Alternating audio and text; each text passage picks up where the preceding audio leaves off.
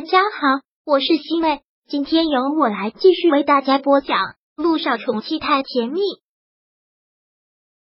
第七百零一章：浪漫的慕思辰。肖医生，你能不能跟你先生说一下，尽量不要让依依晚上加班呢？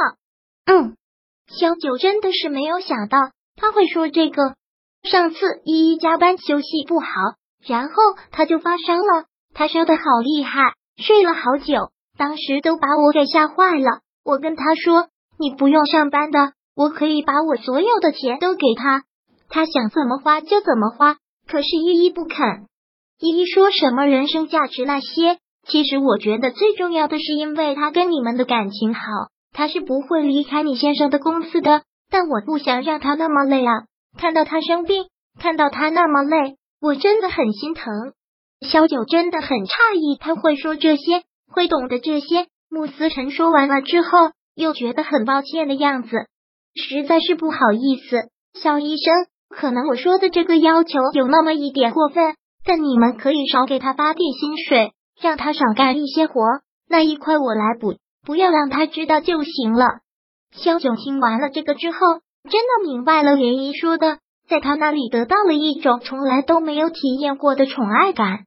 萧九听完这些之后笑了笑，然后说道：“这个我会跟我先生说的。其实那次的事是临时有事，以后不会了。那代我谢谢你先生，要是给他带来的不方便和损失，我都会补偿。”萧九只能是点了点头，然后很认真的问道：“穆少爷，你特别的喜欢依依，对吗？”穆思辰听到这个问，啼笑了，说道：“你们两个还真是好姐妹。”连问我的问题都差不多。我不仅仅是喜欢他啊，我愿意把我的一切都给他，愿意把我的生命都交给他。我不想让他过得不开心，我想他每天都可以笑。那我明白了。萧九点了点头。这个时候，连衣上洗手间回来，看到他们两个好像谈论了什么的样子，便问道：“刚才在说什么呀？听他夸你啊，说你又善良又漂亮。”特别的完美，萧九就开玩笑的这么说了一句，穆思辰也只是附和的笑了笑。是连一看到他这个样子都想笑，所以这顿饭他们三个吃的很好。但是正打算要走的时候，外面却下起了雨，还真是天有不测风云。今天天气预报明明没有雨的，连一看了看窗外，好像越下越大了。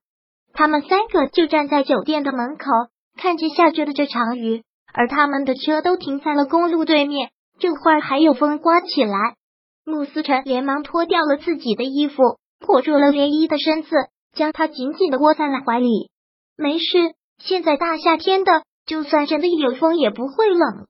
不行，一会你感冒了，那你脱了衣服给我。你光着膀子，你感冒了怎么办？听话，赶紧把衣服给我穿上。林毅拿着他的衣服，很严肃的这么跟他说着，然后便给穆思辰穿上了衣服。你现在是病人，又不是我，你要好好的照顾自己。万一你再病倒了怎么办？爷爷和哥哥该多担心啊！难道你不会担心吗？穆思成好像特别的会聊。穆思成看到他回答不上来了，就自作多情的一笑，替他做了回答。那就是你也担心了。那我乖乖的穿好，绝对不生病。萧九站在一边都想笑，也许这就是男女之间吃纯洁最干净的那种关心和爱吧。突然也就释然了。等雨慢慢的小了之后，萧九上了车，连依和穆思辰也上了车。今天又学了什么？连依问。今天学的东西不多，就学了弹钢琴和吉他。爷爷说这个可以陶冶情操。的确。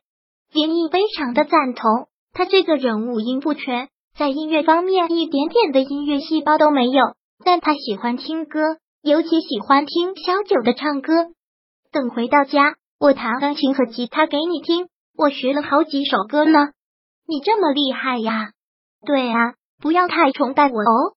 穆思成，连毅听到这个就忍不住要揍他，我崇拜你个大头鬼呀，自恋狂！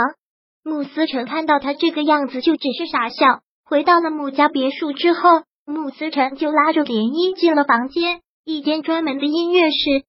现在外面还下着雨，窗户半开着，耳边还哗哗的雨声，或轻或浅。我先弹钢琴给你听。